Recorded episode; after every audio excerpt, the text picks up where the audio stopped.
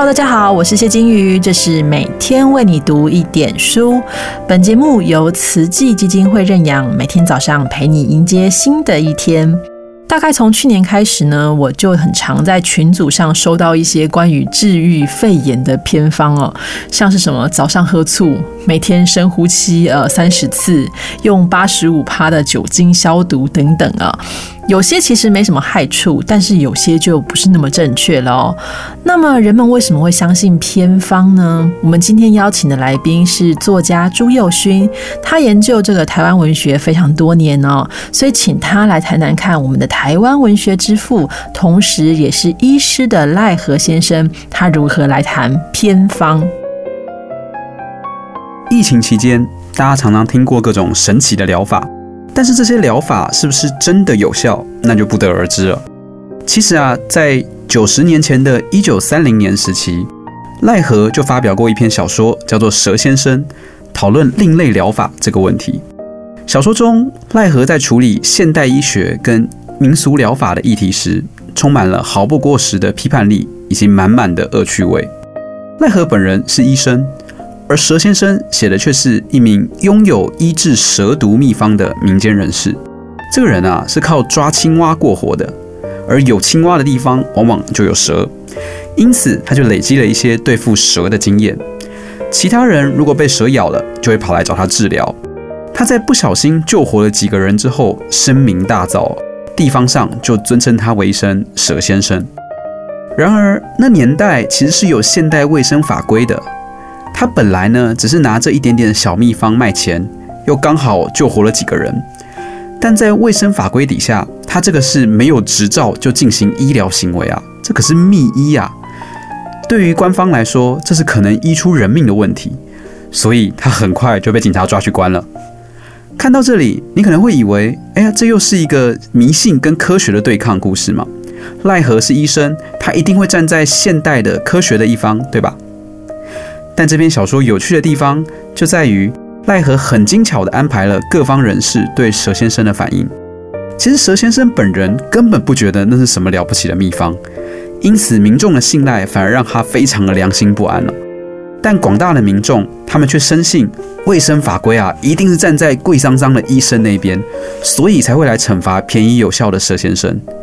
这导致蛇先生被惩罚之后，声望变得更高了。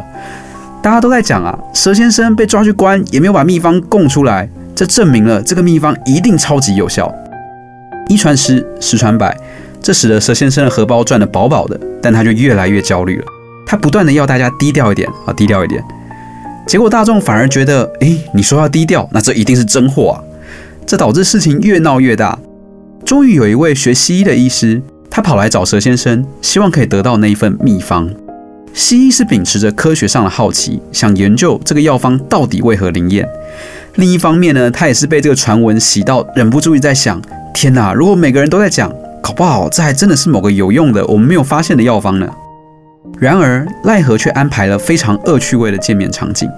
西医一边很努力的想要请教药方，但蛇先生这边呢，却一直说没有啦，真的没有，真的没有药方。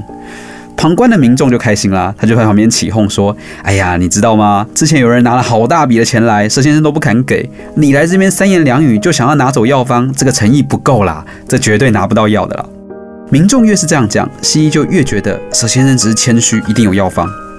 而西医来访的事实更让民众觉得爽啦，西医比不过我家巷口的药方啊。佘先生越是诚实的说自己没有什么特别的药方，大家反而越不相信他。佘先生越讲越崩溃。到最后，甚至开始对着西医分析民众的心理了。石先生说，重点根本不是药方灵不灵验，重点是这是某一种心理机制，让民众觉得自己吃到了灵药。他甚至在民众面前拆自己的台，说：“哎呀，这个就是江湖手法嘛，只要这件事看起来很神秘啊，弄出一点神秘感，他们就会相信啦。”你可以想象一下这个画面有多荒谬哦！看得出来，佘先生是铁了心不要做这个生意的。他甚至呢就在民众面前直接说：“我这都骗人的，这都江湖手法，让这些见光死。”结果西医还是不相信哦。西医觉得：“，没有没有没有，你只是想要保护你的秘方而已。”所以反而继续追问：“那你的药方到底是什么呢？”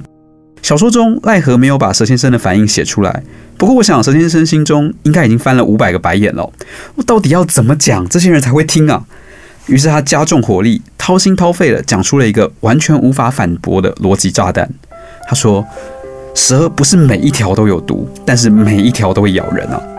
我遇到的一百个人当中，真的被毒蛇咬到的也不过就十分之一。所以我每医治一百个病人，就算有十个被我医死的，也不会有人骂我，他们就觉得这就是命嘛，就是蛇咬的。我的秘方呢，救活了九十个人，这九十个人都会说：‘哎呀，你的秘方好灵啊，好灵啊！’我当初第一次读到这个段落的时候，真的是拍桌大笑啊！没错，就是这样哦。你只要知道这套幸存者偏差的逻辑，大多数乱七八糟的妙方都是可以破解的。但欢乐的是，这么诚恳的蛇先生还是无法说服民众，也无法说服西医。双方都持续鬼打墙，坚持起见。于是蛇先生只好把闲杂人等都赶走，带着西医回到自己的家，再次认真地讲出以下的一席内心话：我已经活到这个年纪了，我再活也没有几年了，所以我是不会说谎的。这个地方有多少种毒蛇，你都很清楚。被这几种毒蛇咬到，根本来不及找医生就死了，这也是你知道的。所以能够活着来找我的，本来就可以自己痊愈。我给什么药一点差别都没有，我不需要有药方，他们就会活着啊。但最后呢，蛇先生也知道，今天不拿点什么东西出来是没有办法应付西医的，所以他就把自己平常所使用的一包药送给西医，让西医拿去化验，要证实说我真的没有骗你。西医果然把这包药送到朋友的实验室里去验，花了好几个月的时间，结果终于出来了。这个朋友写信来大骂西医说：“这药分析出来面只有巴豆跟一些没有什么用的成分啊！你这个研究让我浪费了好多钱跟好多人力，还浪费了好多时间。你下次可不可以谨慎一点，不要随便拿到个什么秘方拿来验啊？”得知这个结果，蜥蜴就确认了真的没有秘方这件事。可惜的是，佘先生在这段期间去世了。于是他就无法对蜥蜴说一声：“我早就告诉你了吧。”但民众对于蛇先生的死亡却有另一种解读：“哎呀，蛇先生死了，这个秘方就失传了。有多少秘方就是这样失传的？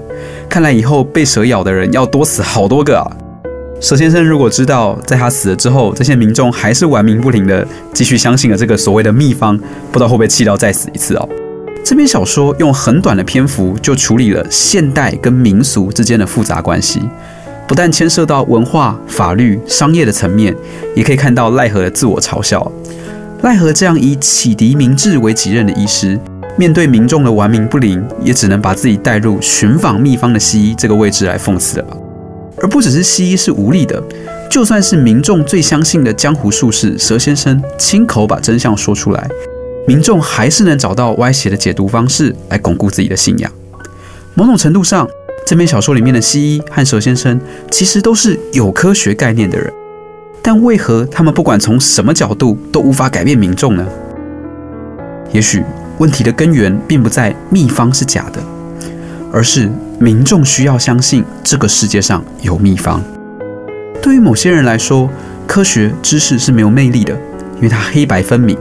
如果一件事被证明了，你就只能接受它，你只能接受事实。他们宁可相信科学知识以外的秘法，因为那让他们能够持有一种错觉，觉得我能够控制我的生命。